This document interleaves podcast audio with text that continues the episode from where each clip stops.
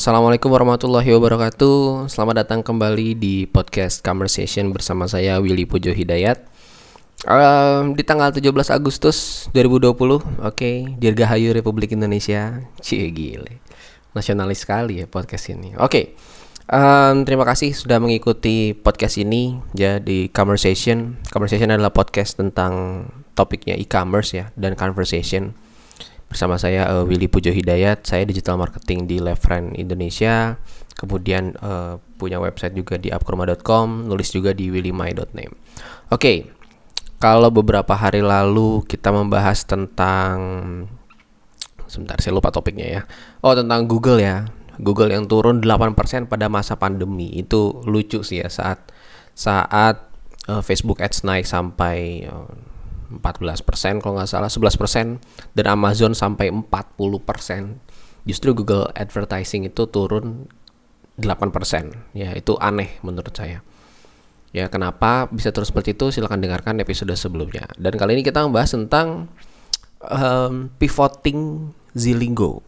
Gimana bacanya? Zilingo atau Zilingo? Iya, Zilingo lah. Ambil Zilingo misalkan. Jadi, mungkin teman-teman tahu kalau Zilingo itu adalah sebuah uh, toko online ya. Sebuah uh, oh sorry, sebuah marketplace, marketplace yang uh, memungkinkan ada penjual menjual produk di sana kemudian membeli. Jadi konsepnya mungkin C to C ya. Tapi uh, saya lihat juga di sini ada B to C juga. Jadi seperti ada brand besar yang bisa langsung menjual direct to customer. Oke. Okay.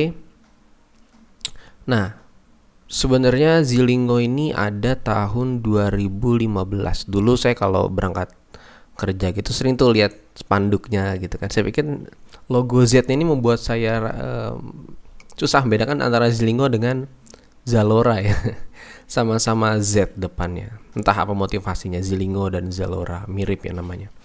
Ya, Zilingo itu dia uh, marketplace. Ya kemudian belakangan ini saya dapat iklannya Zilingo di Facebook. Ya, saya punya Facebook. Uh, di Facebook itu saya lihat iklannya lucu ya. Saya pikir Zilingo ini kan marketplace gitu, atau mungkin B to C marketplace. Tapi sekarang dia juga punya yang namanya B to B marketplace. Ada namanya Zilingo Trade, zilingo trade dot i d. Itu unik ya. Saya lihat websitenya, ternyata dia bisa uh, jual belinya grosiran. Ya, kita coba ke websitenya. Ada di zilingo trade dot i d ya. Jadi teman-teman bisa beli nih. Jadi coba kita lihat uh, apa namanya uh, above fold ya. Jadi kalau website itu ada bagian above fold, uh, sebelum lipatan itu ada bagian uh, main headernya dia. Di situ tulisannya buy wholesale product for your business from distributors, manufacturers and brands. Jadi memang targetnya adalah untuk pembelian B to B ya, yang dalam jumlah yang mungkin besar dan banyak ya, seperti kayak misalkan ada kain, kemudian ada apa di sini ada toples, ada banyak banget ya peralatan-peralatan yang mungkin bisa dibeli secara uh, grosiran ya, dan untuk kebutuhan bisnis lainnya. Saya kaget di situ ternyata bahwa Zilingo itu selain B to C atau C to C, sekarang dia juga merambah ke dunia B to B. Ya, selama ini kita kenal B to B itu paling apa, Ralali ya, Indo Network. Tapi sekarang Zilingo masuk ke segmentasi B to B dengan produk yang menurut saya uh, ya beda dengan Ralali ya, yang notabene peralatan kantor ya, atau Indo Network yang peralatannya mungkin gede-gede gitu. Zilingo dia peralatannya mungkin kecil-kecil ya, aksesori atau peralatan kecil-kecil, tapi dia bisa dibeli secara Uh, grosiran ya, mungkin mirip seperti ada namanya website Monotaro ya, Monotaro. Oke, okay. Tidak sampai di situ. Setelah kita tahu Zilingo punya B to B, ya kemudian dia ada yang namanya Zilingo Marketing Service. Ya, Zilingo Marketing Service itu di website itu juga ada namanya. Oh, masih dari Zilingo Trade. Jadi mungkin masih layanan dari Zilingo Trade. zilingo trade dot i d slash n slash marketing service. Sorry, marketing services. Asik, keren. Jadi di marketing service ini lebih keluar lagi dari konsep e-commerce yang selama ini dia uh, dia lakukan gitu. Selama ini kan ya udah namanya kayak seperti marketplace seperti Tokopedia, Bukalapak, Shopee itu kan hanya sebagai media. mempertemukan antara penjual dengan pembeli gitu. Sedangkan Zilingo ini dia punya namanya Zilingo Trade, yang layanannya ada namanya Zilingo Marketing Services. Itu keren banget sih. Jadi seperti um, ya seperti jasa advertising ya, karena dia bisa seperti ada photoshoot. Gokil ya, photoshoot untuk produk. Kemudian membuat katalog, cataloging, gitu, cataloging itu keren banget. Ini ada layanan saya bacain ya. Cataloging shoot, eh sorry, catalog shoot, lookbooks, brand video, social media production. Ya, ini udah jasanya uh, di apa istilahnya itu uh, agensi ya, agensi. Kemudian ada graphic designer juga. Ada online creatives, offline collateral, social media content ya. Kemudian digital marketing, Facebook ads dan Instagram ads. Bayangin Zilingo dia jual produk ya, kemudian sekarang dijual jasanya juga untuk promosi. Keren banget sih. How it works? Nah, ini ada submit your contact details. Kemudian ada tim sales nanti menghubungi, akan take foto segala macam, eksekusi. Kemudian you'll be send the marketing assets for approval. Jadi dikirimin semuanya, kalau udah oke, okay, campaign-nya bisa langsung jalan. Ini bener-bener keluar ya, bener-bener pivoting yang menurut saya ya beda banget ya. Beda banget sih menurut saya dari main produknya dia, Zilingo Shopping itu ya, yang mana awalnya kan hanya menjual produk, hanya hanya memfasilitasi penjual menjual produknya untuk dibeli oleh customer. Sekarang dia punya services ya, dia masuk ke bidang uh, services produknya, yaitu Zilingo Marketing Service. Ya, itu itu menurut saya strategi yang cukup cocok ya saat ini, karena brand Zilingo mungkin sudah besar dan gini. Zilingo itu mungkin awalnya kan e-commerce, mungkin dia melihat banyak orang yang sudah melek tentang bisnis online. Mereka sudah melek tentang uh, bagaimana how to sell product online. Nah, saya rasa, saya rasa tim di Zilingo itu melihat kendala-kendala yang dialami oleh uh, sellernya atau seller di tempat lain yang mungkin merasa kesulitan mempromosikan produknya. Mungkin Tokopedia dia punya top ads ya, Tokopedia ads. Yang itu mungkin hanya sekedar menampilkan produk kita dengan kata kunci tertentu, dengan mungkin pada behavior, saya kurang tahu dalam nggak pakai top ads. Ada juga buka iklan ya, ada juga mungkin Shopee ads, nggak tahu ya, saya belum pernah pakai Shopee ads. Nah mungkin Zilingo mau membawa top ads ya, buka iklan dan kawan-kawannya itu menjadi level yang lebih tinggi lagi, yaitu benar-benar sampai marketing services, benar-benar semuanya dihandle oleh Zilingo. Gokil, keren banget. Jadi dia sampai di foto produknya, bahkan ini di headernya ada modelnya ya, keren banget. Ada modelnya juga, ada studionya juga, keren banget. Dan sampai mempromosikannya di Facebook Ads dan Instagram Ads, yang mana saya nggak tahu kalau Tokopedia. Setahu saya Bukalapak ada. Bukalapak itu memungkinkan pengiklan atau bisnis atau pelapak di sana untuk beriklan juga di Facebook dan Google Shopping sih setahu saya, kalau nggak salah ya. Saya pernah lihat jasa, eh, saya pernah lihat fitur itu kalau nggak salah di Bukalapak. Mohon koreksi kalau saya salah. Ya ini ini merupakan satu dobrakan menurut saya. Jadi membawa top ads, buka iklan dan kawan-kawannya ke level yang lebih tinggi, yaitu apa? Zilingo Marketing Services.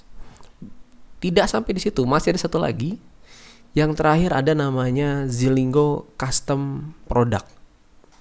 Ya, jadi udah lah itu punya marketing servicesnya. Sekarang dia juga melayani custom product. Ini ini gokil. Jadi kita bisa menggunakan merek kita sendiri uh, untuk produk yang nantinya diproduksi oleh Zilingo. Nah, ini benar-benar menjawab sebuah uh, kendala ya. Yang mana kendalanya itu kan gini. Kendala di marketplace itu atau di dunia bisnis online itu rata-rata produknya sama. Kemudian yang jual banyak, ya nggak nggak eksklusif gitu. Misalkan jual um, apa uh, uh, fashion, brandnya brand A, yang jual brand A banyak, ya akhirnya semua berpikir ya kalau brandnya sama, layanannya sama, ya mendingan saya cari yang paling murah gitu kan. Nah di Ziling, eh, kendalanya itu ya. Jadi kalau di bisnis online seperti itu. Karena produknya banyak yang jual, jadi kita punya kendala seperti uh, adjustment ya, price adjustment. Kemudian uh, nanti akan ada komparasi dengan seller lain untuk produk yang sama. Di toko sebelah sellernya begini untuk produk yang sama gitu ya. Nah, Zilingo menjawab ini dengan membuat eh, dengan eh, memfasilitasi kita untuk membuat custom product, dan ini mungkin belum semua ya. Saat ini dia baru, yang saya ketemu sekarang ini yaitu customized hand sanitizer.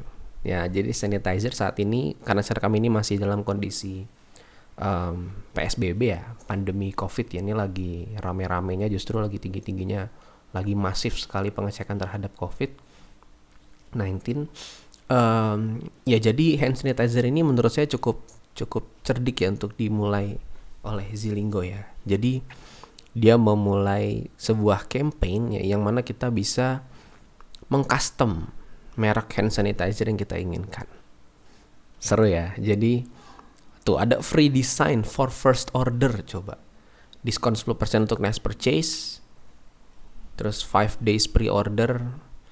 Stiker material, wah keren banget. Packaging size-nya dua ratus packs minimum order. Price-nya tujuh ribu lima ratus rupiah per packs. Ini berarti kalau dua ratus berarti nggak sampai sejuta ya. Wah, ini keren banget sih. Keren banget ya. Jadi oh, mungkin satu juta empat ratus ya, nggak sampai dua juta standar sih kalau mau, mau produksi seperti ini. Dan ini ini keren banget. Ini keren banget. Jadi benar-benar pivoting yang cerdik menurut saya yang dilakukan oleh uh, Zilingo ya. Sebenarnya mungkin bukan pivoting ya, apa istilahnya ya, uh, terjadi pergeseran model bisnis ya, model bisnis uh, shifting. Hal ini pernah dilakukan juga oleh um, Alibaba, alibaba dot com. Kemudian setelah alibaba dot com sukses, muncul namanya uh, Taobao, ah Taobao, Tmall. Ya, itu juga dasarnya dari situ. Jadi awalnya uh, Taobao itu menginginkan orang-orang untuk sekedar menjual produknya secara online. Kemudian dia mengarahkan para seller tersebut untuk menjadi micro entrepreneur. Nah, micro entrepreneur. Kemudian jadi micro entrepreneur menjadi entrepreneur, kemudian menjadi businessman dan sebagainya. Jadi jadi bertahapnya seperti itu ya. Jadi kalau yang sudah punya big picture dari brandnya selama mungkin lima sampai sepuluh tahun ke depan, itu dia akan punya planning seperti itu. Itu bagus sekali ya. Teman-teman bisa baca itu di strate, Strategizer ya, oleh Alex Osterwalder ya, penulis bukunya Business Model Business Model Generation. Ya, itu itu itu keren banget, dan saya enggak tahu Zilingo ini memang dia sudah punya big picture-nya seperti itu ya, atau dia melihat uh, kompetisi yang semakin berat di dunia e-commerce ini.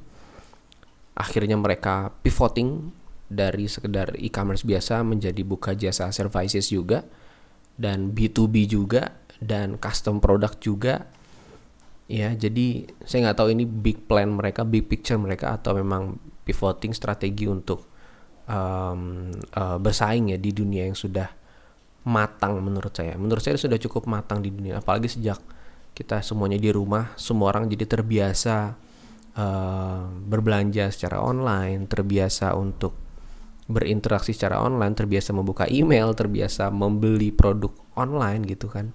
Menurut saya ini sebuah peluang yang bagus, dan Zilingo keren sih, keren, keren banget. Untuk um, sorry, saya juga sempat ngelihat iklannya ya di Facebook. Ini saya screen capture iklannya itu. Nah, tentang yang buat produk custom dengan brand Anda di Zilingo Trade. Wah, ini fanpage-nya Zilingo Trade Indonesia. Teman-teman bisa masuk ke Facebook ya, kemudian cari Zilingo Trade Indonesia. Nanti cari ada namanya ayo pesan produk custom. Mulai dari sabun cuci tangan dan produk lainnya. Cukup pesan minimum dua ratus pieces dan kami akan produksi untuk perusahaan Anda. Wih, ini keren banget. Ini keren banget. Jadi Zilingo seperti membawa solusi gitu, seperti ada cahaya dari langit turun. Nah, Zilingo turun tuh, Zilingo Trade untuk para seller-seller online ya, yang mungkin kita agak kesulitan mencari supplier ya, mencari supplier. Nah, ini ini keren banget. Uh, mungkin saya perlu subscribe ke email email subscribe-nya ya. Mana sih email subscription-nya? Oh, nggak ada ya. Oke, okay. ke, ke email subscription-nya saya mau tahu bagaimana uh, uh, Zilingo Trade ini bekerja, ini keren banget. Oke, okay, so itu aja dari saya. Jadi summary-nya bahwa sebenarnya Zilingo ini dia awalnya e-commerce, ya, marketplace, sorry. Kemudian dia buka Zilingo Trade untuk market B to B. Kemudian ada juga Zilingo Market Services untuk eh sorry, Zilingo Marketing Services untuk mengiklankan produk kita, ya, membuat katalog produk kita, mengiklankan produk kita. Istilahnya mungkin top ads atau buka iklan uh, high level gitu ya. Advance, level advance. Kemudian ada lagi Zilingo Custom Product. Entah eh, apa yang akan dilakukan oleh Zilingo ke depannya, kita lihat aja. Dan ini menurut saya ini sebuah eh, manuver yang yang baik ya dari dari Zilingo untuk terkait eh, e-commerce. Ya mungkin itu aja dari saya. Um, terima kasih sudah mengikuti episode ketiga dari Commercesation. Ya, yes, kalau teman-teman suka silahkan follow kita di Spotify, ada didengarkan kita di Spotify. Ada juga di iTunes dan Google Podcast. Oke, okay? Silakan ke willymy.name slash podcast ya untuk mendengarkan podcast dari Spotify. Oke, okay, itu aja. Terima kasih. Wassalamualaikum warahmatullahi wabarakatuh. Sampai jumpa di episode selanjutnya.